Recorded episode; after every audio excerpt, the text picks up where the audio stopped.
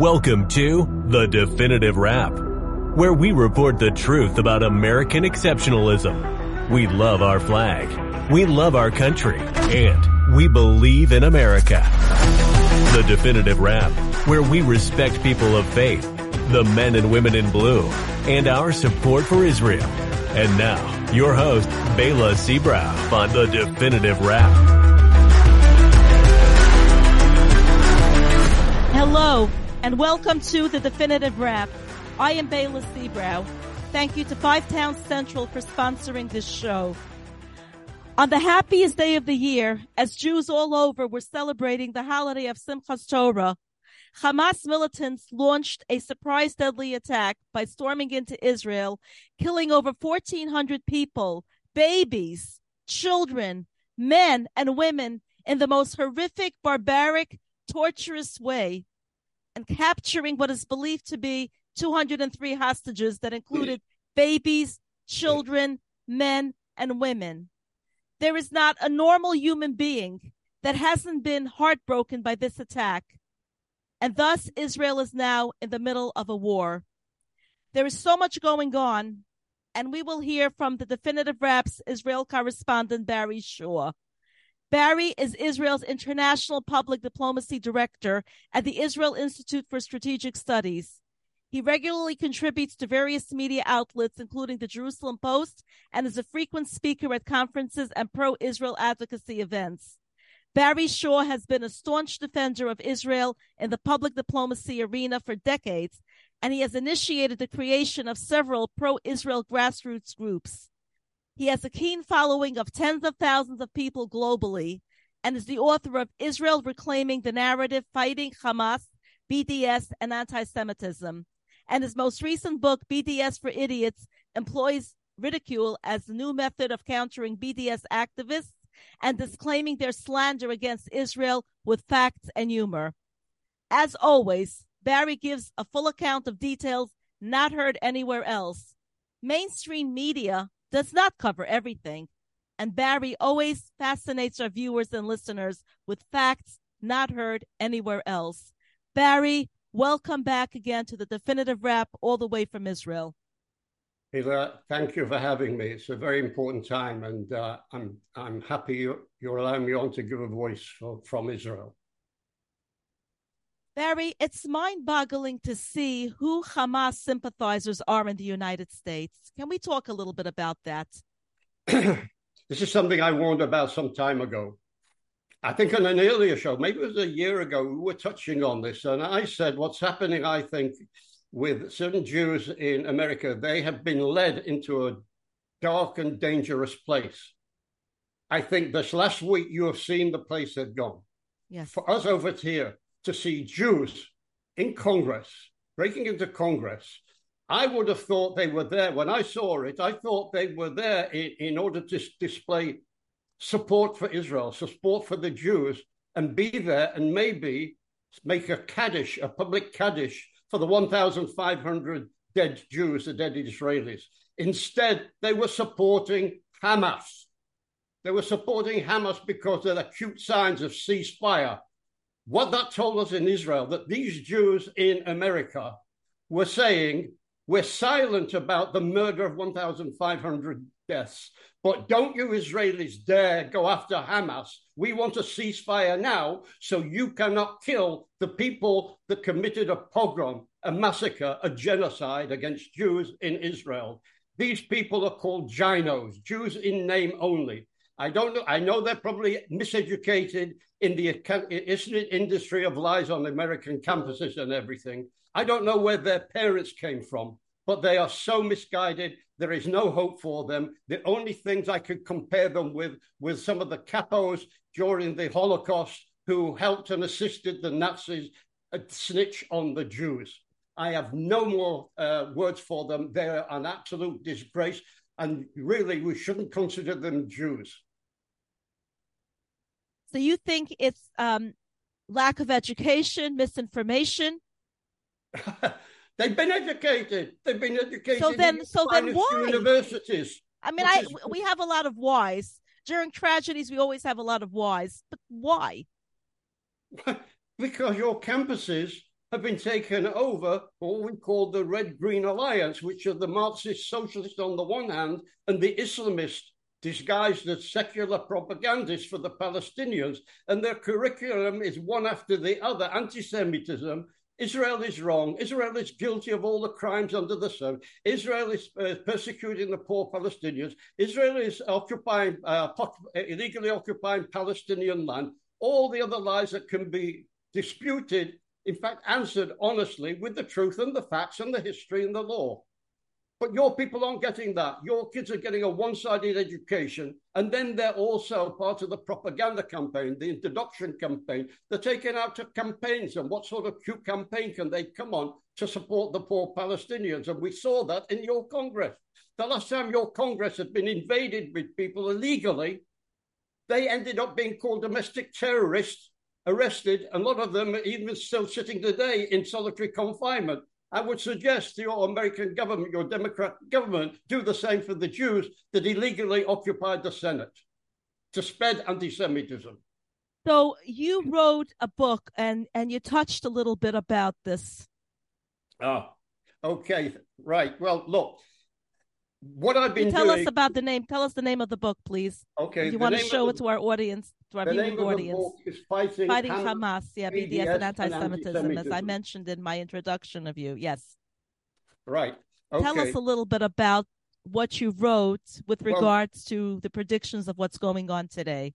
Well, look, this came out because, quite frankly, I've listened to all the garbage that's going on from Rashida Tlaib to the people on the streets, right? Yeah. And I want to make a point before going from my book. Well, no, let's do the book first, right? I wrote in my book, the first chapter is called Fighting Hamas. This book was written seven years ago, right?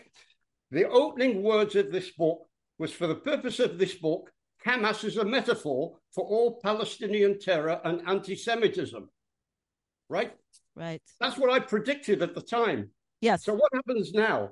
People are saying, you must differentiate between Hamas and the Palestinians. The poor Palestinians, Israel must be careful, because we must, okay, maybe they'll allow us to kill the, the Hamas, but not the poor Palestinians. Let me give you some truth. Hamas is Palestine. Palestine is Hamas. And the driving motive is Jew hatred. And as I mentioned, this is the opening thing of this. The Hamas Charter of nineteen eighty-eight opens with this: Israel will not exist and will continue, uh, uh, sorry, let me start again. Israel will exist and will continue to exist until Islam will obliterate it, just as it obliterated others before it. That is the crux of what's going on. It's nothing to do with the poor Palestinians and their land, and if only Israel would give them more land, you know, then, then they're going to make peace. Nobody on the Palestinian side has said, okay, these are our borders and we will make peace with you. So what did Israel do? Well, for instance, the Gaza Strip, which Rashida Tlaib is illegally occupied uh, uh, the Palestinian land, illegally occupied by who? Hamas, because Israel drew everybody out of, out of Gaza. It's Judenrein, as they wanted, right? Yes. There's no Jew there at all. So illegally occupied, maybe by Hamas, because what happened is that Hamas went to war with the Palestinian Authority. But let me go back about their embrace of terrorism. And these are the simple facts. Let's go back and start with Yasser Arafat. Yasser Arafat was a terrorist. He was a terrorist before he was invited to sign on, on the White House lawn the Oslo Accords with a very reluctant Rabin, the Prime Minister of Israel. Oh, yeah. He was invited there and hugged by Bill Clinton, the president. And he was awarded the Nobel Peace Prize. Oh, yeah, that's... Uh... And he made a yes. speech saying, I'll give you the peace of the brave. I'm speaking to you as one of the co-founders of the Netanya Terror Victims Organization, because when he left Oslo and he left America and he came back here, and we instrated him. He was in exile in Tunis. We allowed him back into to Ramallah.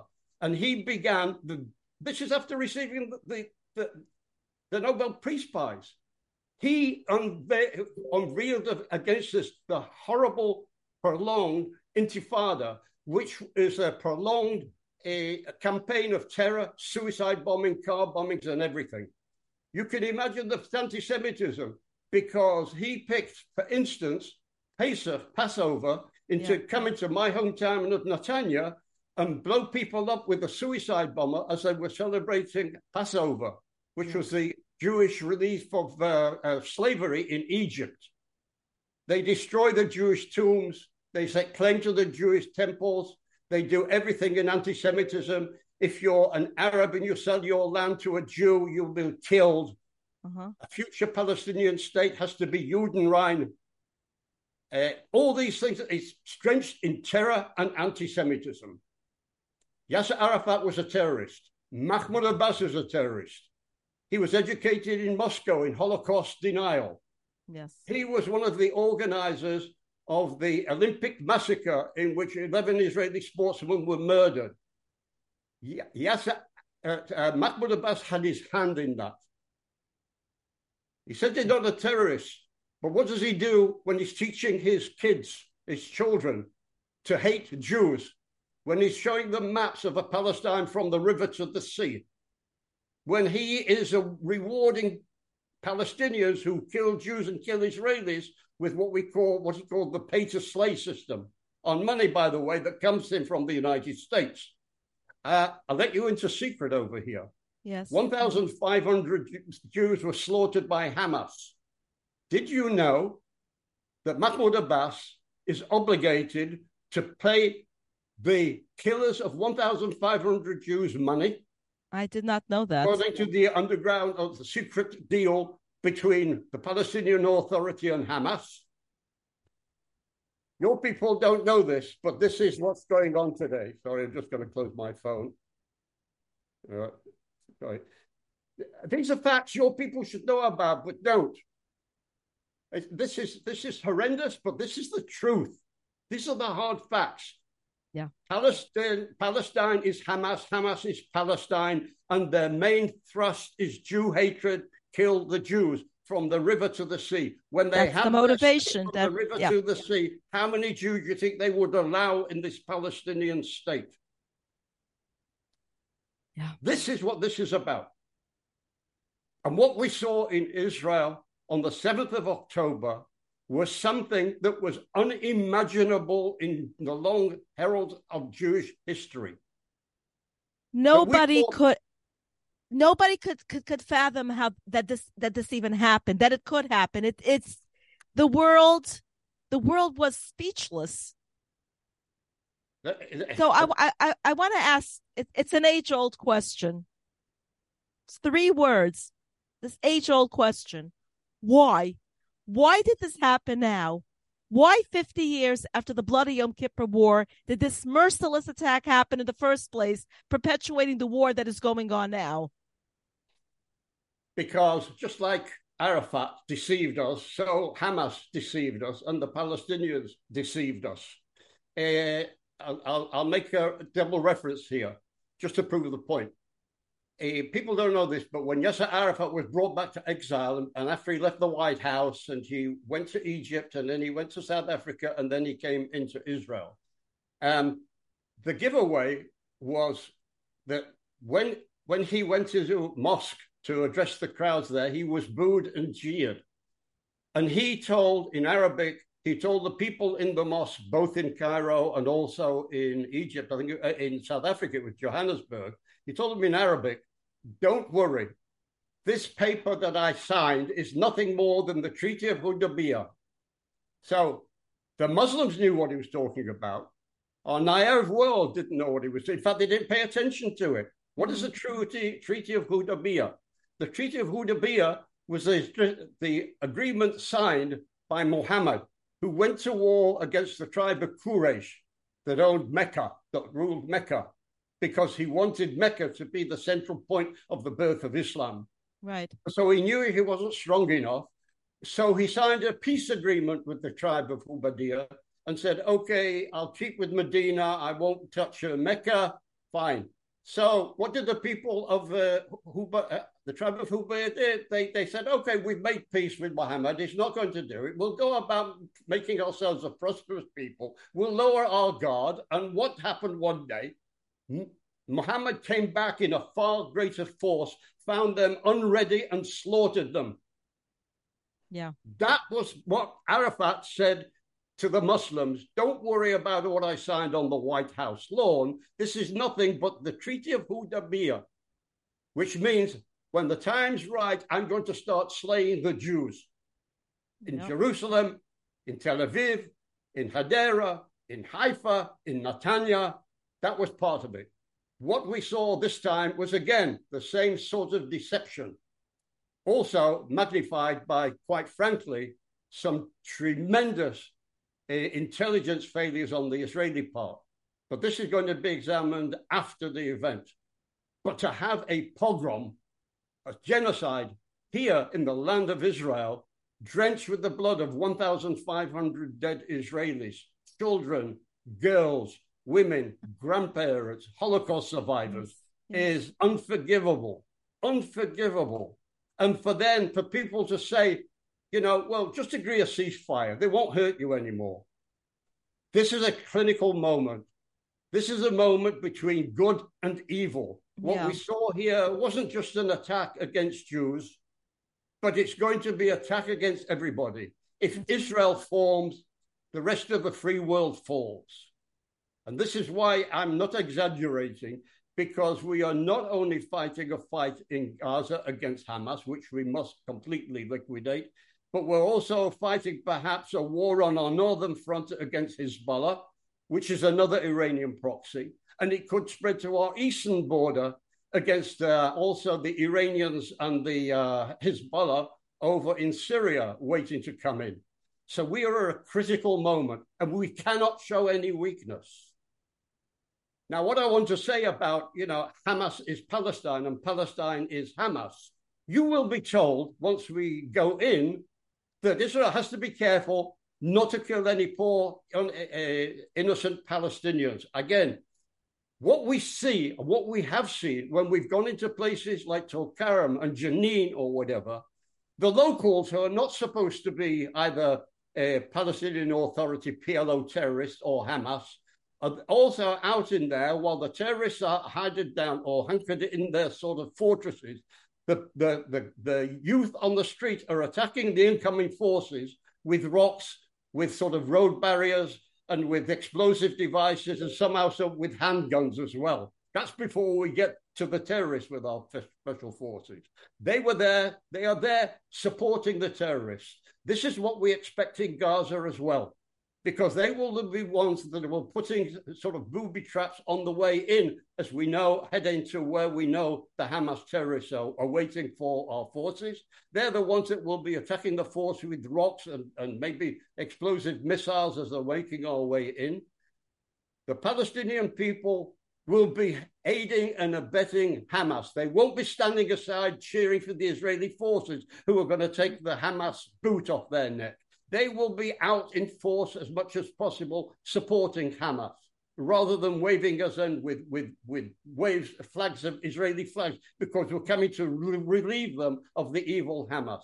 They will be supporting with them all the time. So this lie you're going to hear about we shouldn't hurt the Palestinians, we don't hurt the Palestinians. Israeli army is the most humane army in the world, even superior to the British army and the American army. And this has been said, for instance, by Colonel Richard Kemp, who was the commander of the British forces, and some of the commanders of the American forces as well. We're going to risk our boys' lives in order to put an end and put an end to this evil. It is a battle of evil. And if you have, Baila, any Christian viewers on this, I say to them, as I said to a Christian show in Australia and another one somewhere else. Yes, we have else, Christian viewers. We have people of all faiths watching. First, they come for the Saturday people. Barry, do you think that this could have been prevented, this this merciless attack? Do you think it could have been prevented? Um, no. Because they were, because this was arranged in the axis of evil between Iran, Hezbollah, and Hamas. I think perhaps Hamas spelt a, spelt a, a moment of weakness with regard to her intelligence and struck. I think tactically, from their point of view, they were silly to do it, stupid to do it, but they did it. Um, and uh, I think what Iran would have preferred is they would have held back to a more opportune time where they could at- attack over three fronts at the same time, but they didn't. I hear people talking about this. Maybe you can shed some light. Um, why did it take so long for help to arrive when victims were calling and waiting?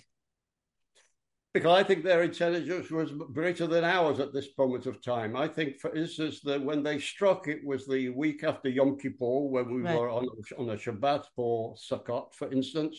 Right. And, um, and and I think they found that uh, some of the um, the forward intelligence um, uh, uh, ba- uh, bases and some of the military bases were not as highly manned as they thought they would be. And they didn't come over with like fifty or one hundred terrorists. They came over with, believe it or not, at least fifteen hundred. fifteen hundred. It was our fault. And, and certainly heads are going to fall once we go through this. But Israel is standing united. I want to tell you, uh, up to this attack, Israel was a divided nation because we had huge demonstrations against the uh, Uh, Benjamin Netanyahu's government, uh, because of judicial reform. They were splitting the country. They said they wouldn't serve in the reserves if called upon, you know, until uh, Benjamin Netanyahu is replaced or, or changes his policies or whatever. Hamas united this country like we've never seen before. We didn't get one hundred percent uh, uh, response from the reserves being called up. We got a three hundred percent. A lot of the ultra-Orthodox who don't serve in the army right. felt the need that they had to come in and serve. Yeah, the army received three hundred percent response from the one hundred percent that they got all the time. The spirit is, of this country is united and determined. Oh, yeah. The it's unity, the unity every- is what that we're seeing is is so beautiful every- and, and, and unfortunate to have to see during such tragedy. Everybody knows somebody. Yes, yes. Everybody knows somebody who's suffering um, uh, from this, this, I, I, this I don't horrible know. The, attack. The, the government was very hesitant in order to put out some of the horrendous photographs and videos. Um, and we somehow it somehow it surfaced and it's circulating. Oh, oh but but but quite and frankly, people are having nightmares. People can't function after watching. You know it. They I, they recorded what they did. Hamas recorded what they did. They were proud of it. So here they're recording and then it's denied. It never happened. How, how do you explain that?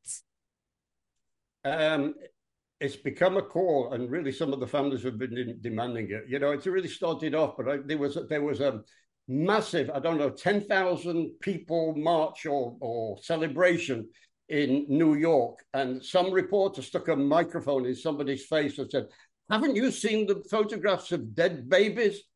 And they said, "There's no such photographs. There's no dead babies." "What about the raped women?" "There were no raped women." "Where? Show me the evidence."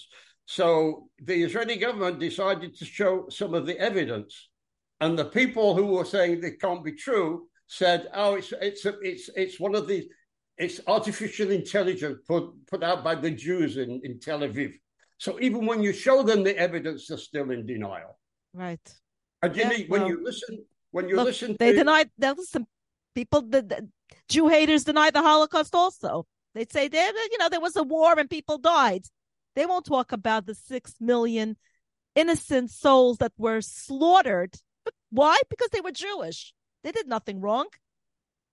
And why did this I happen? Think... Why did this attack happen? Because they were Jews, and that's all I, they cared about. They were all. Jews. That's all. Gotta kill them. That was that's that's the mentality. That's how they're brainwashed. You know, I've I've been reading that um the terrorists were were drugged before they went in and it, to, yep. to commit this this this yep. unspeakable barbaric crime. Yeah, yeah, yeah. You you know, people compare it with the the, the Nazis. You know, the the, the film of uh, leading uh, men with their hands tied, throwing them in a pit and shooting them. Yeah. One after the other. I think the pit that I saw had at least thirty men in. And then they had tires, which they set fire to, burning the bodies. And still today, we have a, a remarkable volunteer group called Zaka, which are ultra-Orthodox people who gather remains of accident, in accidents or thing. And right. they have been collecting bodies, and there are still, as of today, about one hundred fifty bodies that so they're far... Still they finding, every day they're finding bodies. Them. And Zaka, Zaka has said, they said that they've They've yeah. seen they've seen terror victims. They've seen horrible mur- victims of murder and attacks. But what they viewed, what they viewed, people who were clearly burnt alive, pregnant woman whose body, oh, my God, I can't even yeah. speak about what they did to a pregnant woman where they, they, they cut open her stomach and uh, took out the yeah. fetus. It's horrible. They, yeah.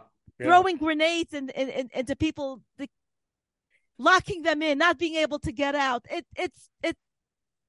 Welcome, welcome to the. I pen- can't, I can't even express it, and I'm expressing it, and, and I'm not expressing enough of what I viewed, and I'm so sorry that I viewed it. I know I had to view it because every Jew should view it, but it's also psychological warfare to view it, to to, to view those images. It's All psychological right. warfare because you can't unsee it. There's no way to unsee it, and it, it remains embedded in the memories of everyone.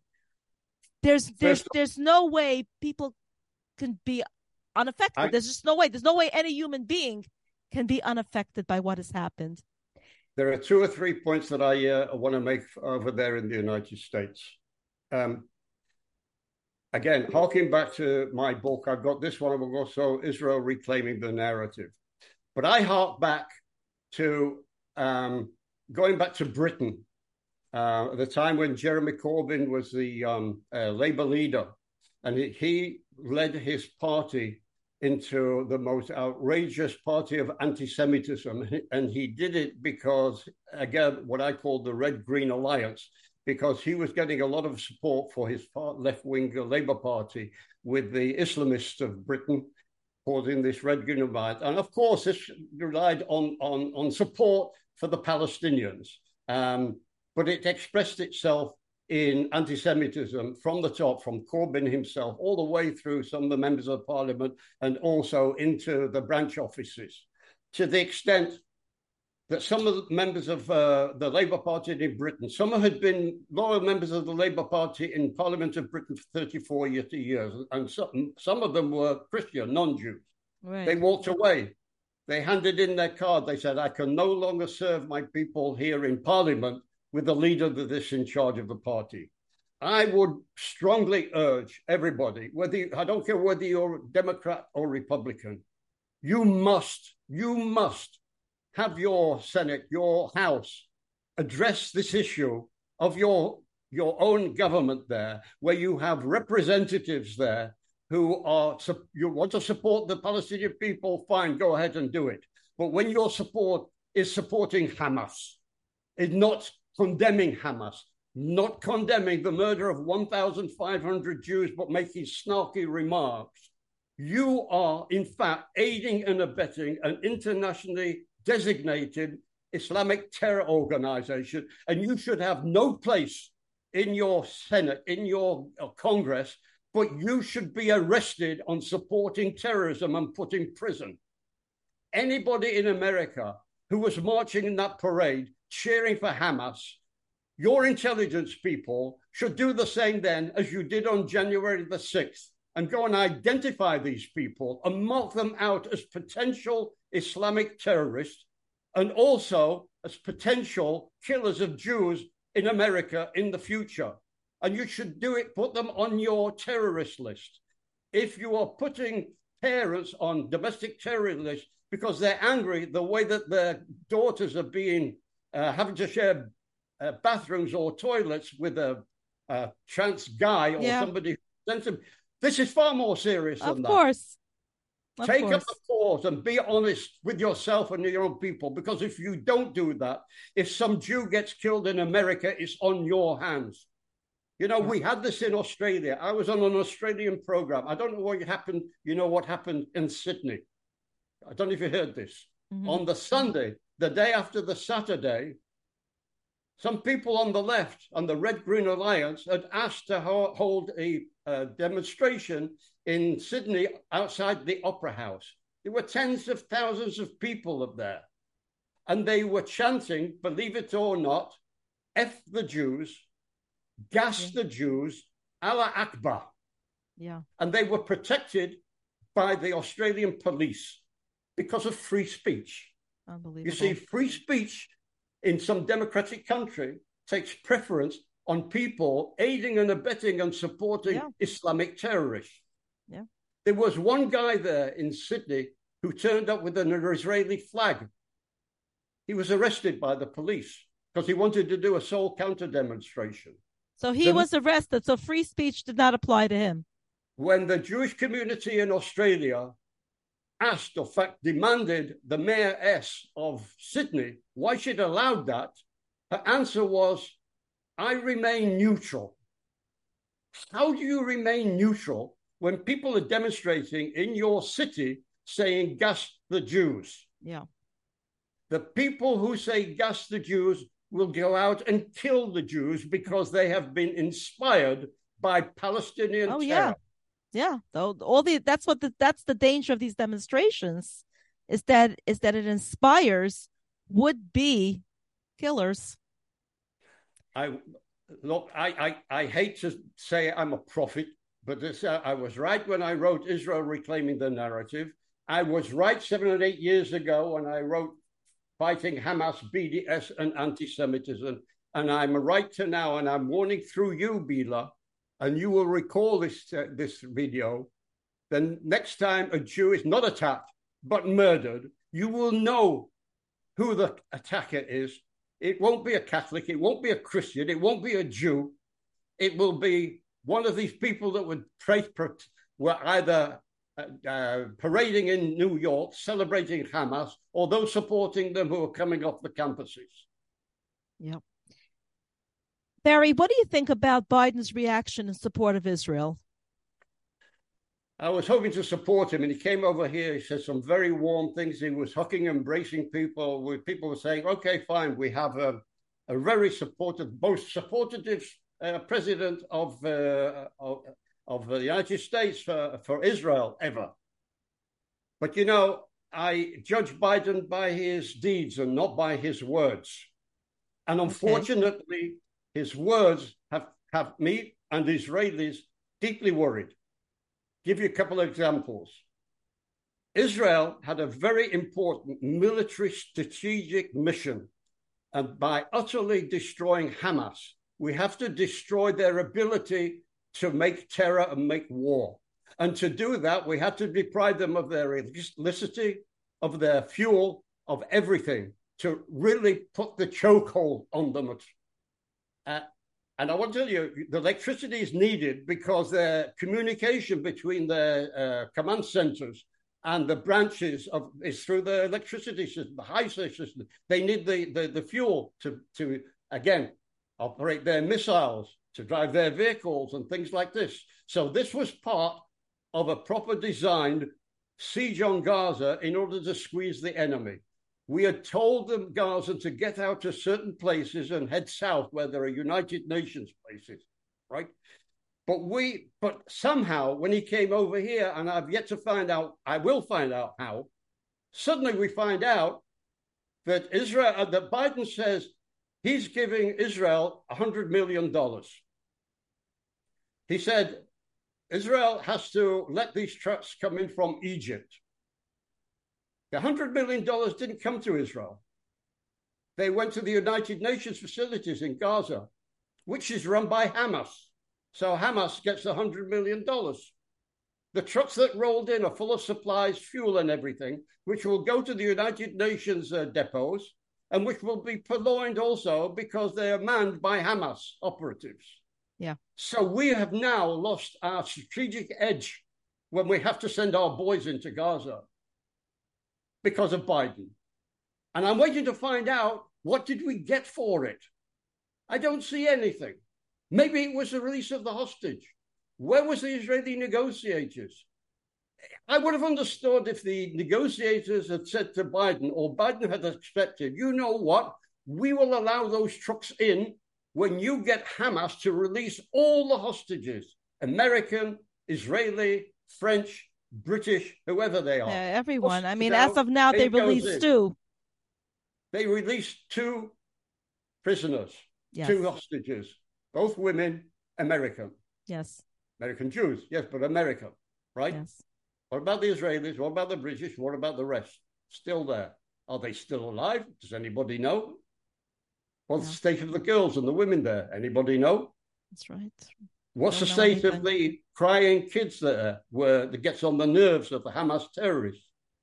Especially if they're being kept underground. Yeah. Who knows? Maybe they do the same there as they did on the kibbutz. Who knows? This is a concern as well. Look, there's another thing that I, I, I want to tell you.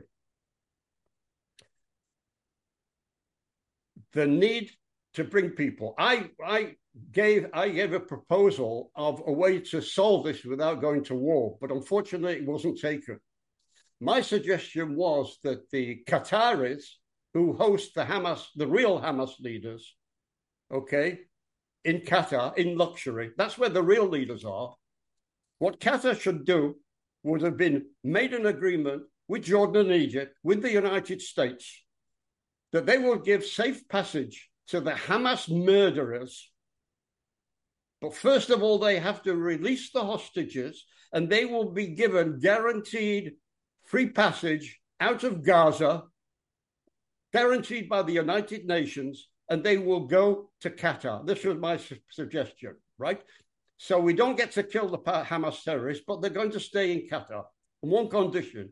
If any of them leave Qatar and we find they are somewhere else, we can kill them. In other words, they stay there. And then that way, we don't need to go to war. We don't have to destroy more than Gaza than we need to. The aid can come in, and then what would happen, our, all the hostages that wanted or alive would come out and come home.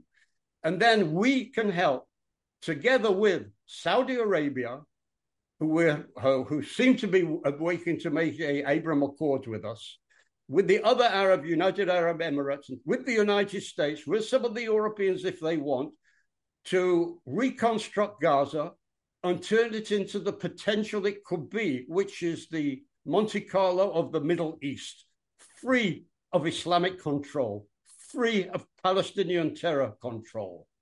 And I would not bring in the Palestinian Authority. I would bring in a man who used to be a member of Fatah, used to be in the Palestinian Authority, but left them to go and live in United Arab Emirates, where he became a billionaire. His name is Mohammed Dahlan, who is not a terrorist, who is a pragmatist billionaire, and have him, appoint him as the administrator of the reconstruction of the new Gaza. No weapons, no terrorists. Any Arab Palestinians who want to live there will live there. There should be hopefully jobs and reconstructed and make it a prosperous little island on the Mediterranean. Yeah. That would be my a paradise on the Mediterranean. That would have been my solution. Now, I don't know how much Qatar has been involved. I understand they're in close contact with the Hamas, of course. That mm-hmm. led to two of them being in contact. But it doesn't look to me as if this is going to take place. That would have been a solution that would have solved the hostage situation, solved the problem with the Hamas terrorists, and not give it back to the Palestinian Authority. Quite frankly, they don't. They've made an utter mess of what they've got in what they call the Gaza Strip, the illegally occupied Palestine. Let them sort out first. But let's set, instead of a two-state solution, a three-state solution. What the Palestinian Authority, Mahmoud Abbas, is this anti-Semite, Holocaust-denying Jew hater that rules from Ramallah. Israel, on the other hand, which would cooperate with the United Arab Emirates and Saudi Arabia and whoever to reconstitute a new Gaza, on the other hand. So let's forget about the two-state solution and perhaps consider a three-state solution. It would be a disaster for us to drive out Hamas and put a weak, ineffective, corrupt Palestinian Authority, which, by the way, as I mentioned at the beginning, is made up of two terrorist organizations, the Palestine Liberation Organization, the P L O, and Fatah, which was out Mahmoud Abbas's terror organization. Yeah. So let him sort out what's going on in the cities that he controls, like uh, Jenin and Nablus and Dol Karam. By the way, there was, a, a again, to prove this point, I'm sorry to come, to come round circles with you, Bila, but coming back to this point I made about Palestine is Hamas and uh, Hamas and Palestine. How do I how do I prove it today in modern terms? Well, first of all, let's go back till uh, two thousand six, the first and last time the Palestinians held a national election. Do you know who won? Hamas. Hamas, yeah. Since then, they haven't held a national election. But what's happened since? Let me tell you what happened in the territory controlled by Mahmoud Abbas and the Palestinian Authorities. There was a survey made a month and a half ago. You can find it online by a Palestinian research and survey uh, N G O, in which they had a, asked their Palestinians, if there was an election today, would you vote for the Palestinian Authority or Hamas? Baila, fifty-six percent said Hamas. Yeah, that's a majority. In Ham, in Gaza, that number is greater. So when people tell you, well, these are, don't support Hamas, you say to them, oh, yes, they do. And their figures and their statistics and their survey prove it.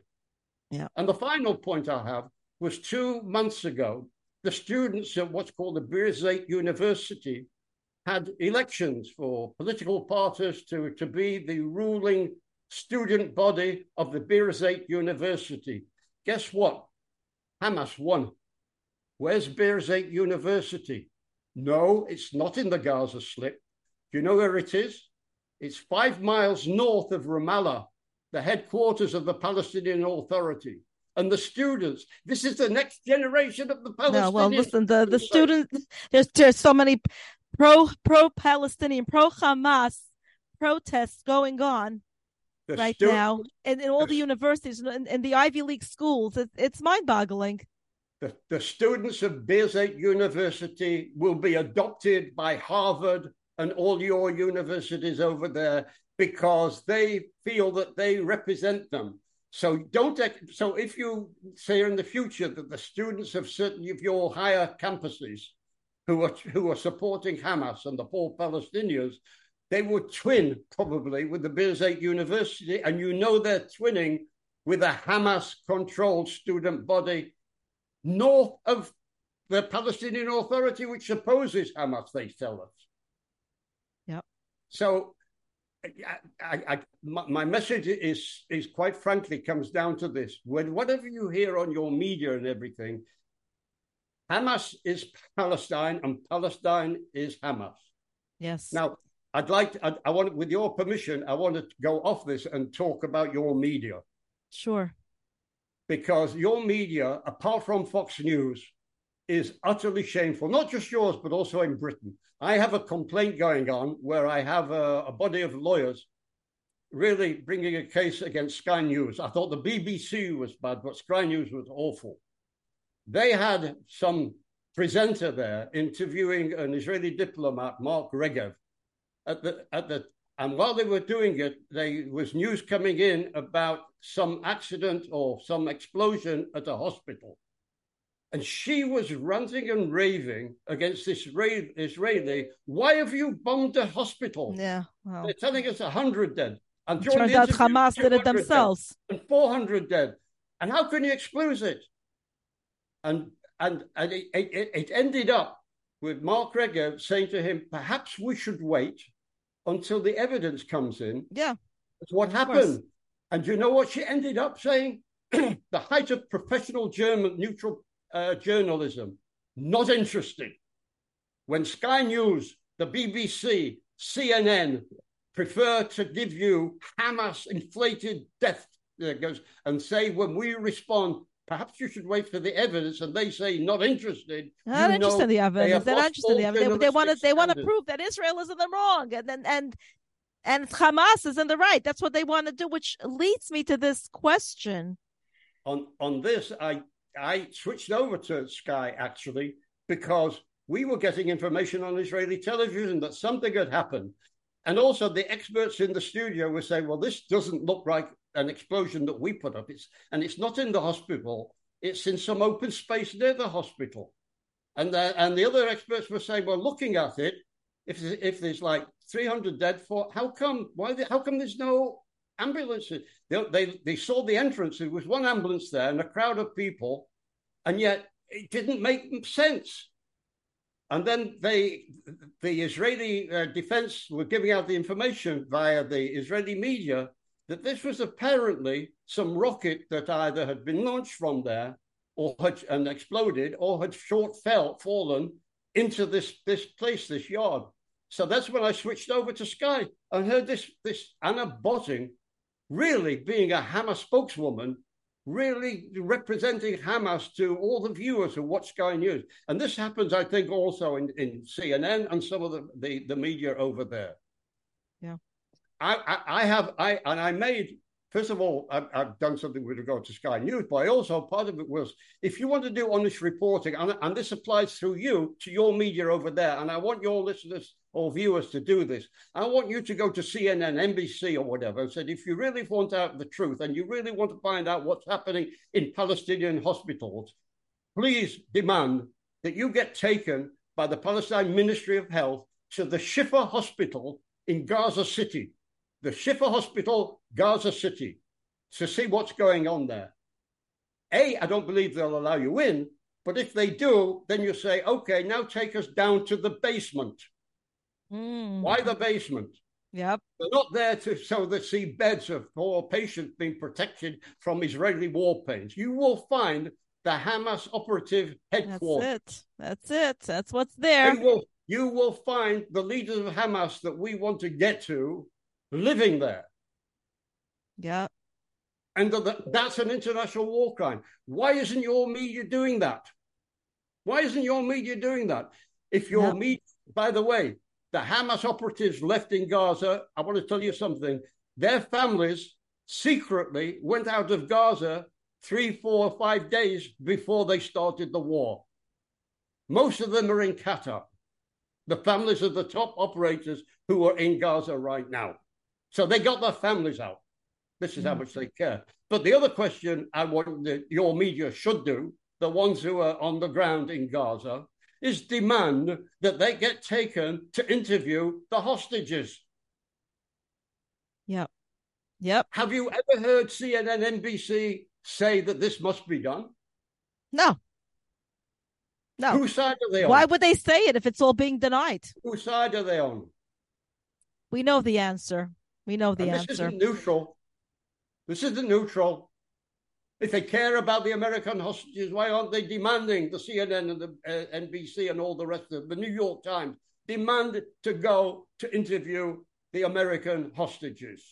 Because they won't do it because they're protecting Hamas That's in their right. coverage. The facts Shame speak for them. themselves. Shame on them. I agree. So this leads me to the final question of the show today. The fear in everyone's mind is that the world might be headed into a World War Three. No. What do you think about that? I think it, if if this war escalates, it should be World War Three. But I don't believe anybody is going to come in to help Israel. I know that Biden has parked a couple of aircraft carriers off the coast of Lebanon. I really believe it's for show. I thought that he had special the, the heart. I knew they were. Spe- I can say this now, right? But I couldn't say it up till recently. Uh, I knew there were special forces over here that were training with Israeli special forces. I thought that they were going to go in with the Israelis to try and get the hostages out. But Biden said, you will not, when he met Mahmoud Abbas, of all people, you won't see American boots on the ground. So I don't know, maybe they're giving the Israelis uh, special forces some advice or whatever. But that's for World War Three. The fear is that we're trying to control what's happening in Lebanon right now. I did an interview this morning by somebody from Lebanon who's living in Israel.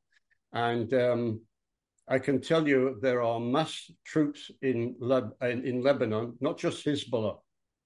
Also, I understand Iraqi troops. Mm-hmm. The terrain in there is far different from in Gaza or even over on the Syrian side. Um, But the thing is, they are armed with one hundred fifty, one hundred sixty powerful missiles, far more powerful than Hamas have, far more impactful, far more precise. We cannot allow them to unle- start in- unleashing a barrage of one hundred, two hundred rockets a day, which from Lebanon can certainly strike uh, Tel Aviv, will absolutely strike Netanya. Certainly closer to them would be uh, Haifa. That would be one of their major targets, uh, which could be totally devastating. And to prevent this, Israel will have to unleash something against uh, Lebanon that we haven't even done to the extent in Gaza, uh, because we have to hit where these uh, these weapons are yeah. hidden yeah.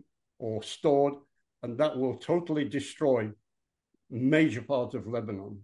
We don't want to do it. We've warned them not to do it, but they don't have a, a proper government in Lebanon. Lebanon, like Gaza, is operated by a radical Islamic terror organization, Hezbollah, aided and abetted by Iran, that when Israel warned that don't let Lebanon descend into this, the world didn't do anything about it. Not the Arab states, not the United States, not the United Nations, not the Europeans. The fact that it is in this place with Israel was pleading through diplomatic means, do not allow this to happen, because this is going to explode. They didn't do anything about it. When we spoke in the past, when we went into, in, into Gaza in the past about Hamas, and we said, do something about Gaza directly or through the Palestinian Authority mm-hmm. to deroute them of Hamas, because if not, something's going to happen in the future, and we're going to have to do it. That day has come. But, in, but the other thing is that what we're seeing in, in Lebanon is very concerning. This could explode at any time. My feeling is that perhaps they're waiting for Iran to give them a green light, waiting until our boys go into Gaza, and then think we don't have the troops on the ground to do both Gaza and um, and Lebanon. And then if Lebanon gets in, involved, there is a danger of our eastern front with Syria, because over our eastern front in Syria, you also have uh, Hezbollah and other Mishal, Islamic militia groups. Some of those, by the way, have been fighting and targeting America in Syria, by the way, um, who support Assad.